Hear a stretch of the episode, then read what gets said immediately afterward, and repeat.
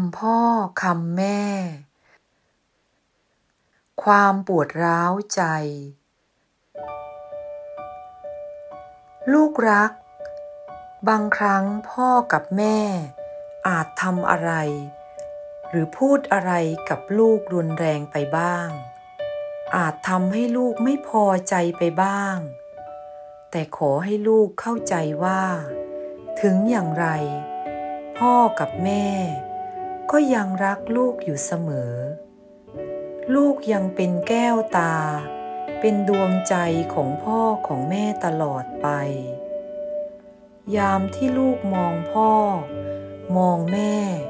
ด้วยสายตาที่เกลียดชัง หรือไม่แยแส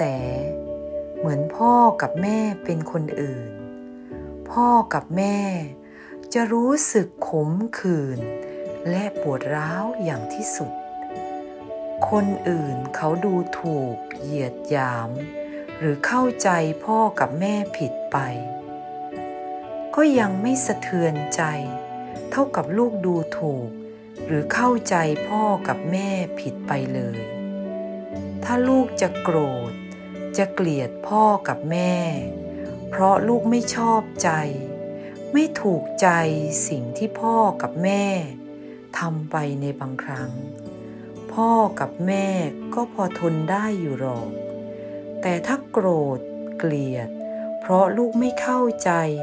ถึงจิตใจ และความรู้สึกที่แท้จริงของพ่อกับแม่ พ่อกับแม่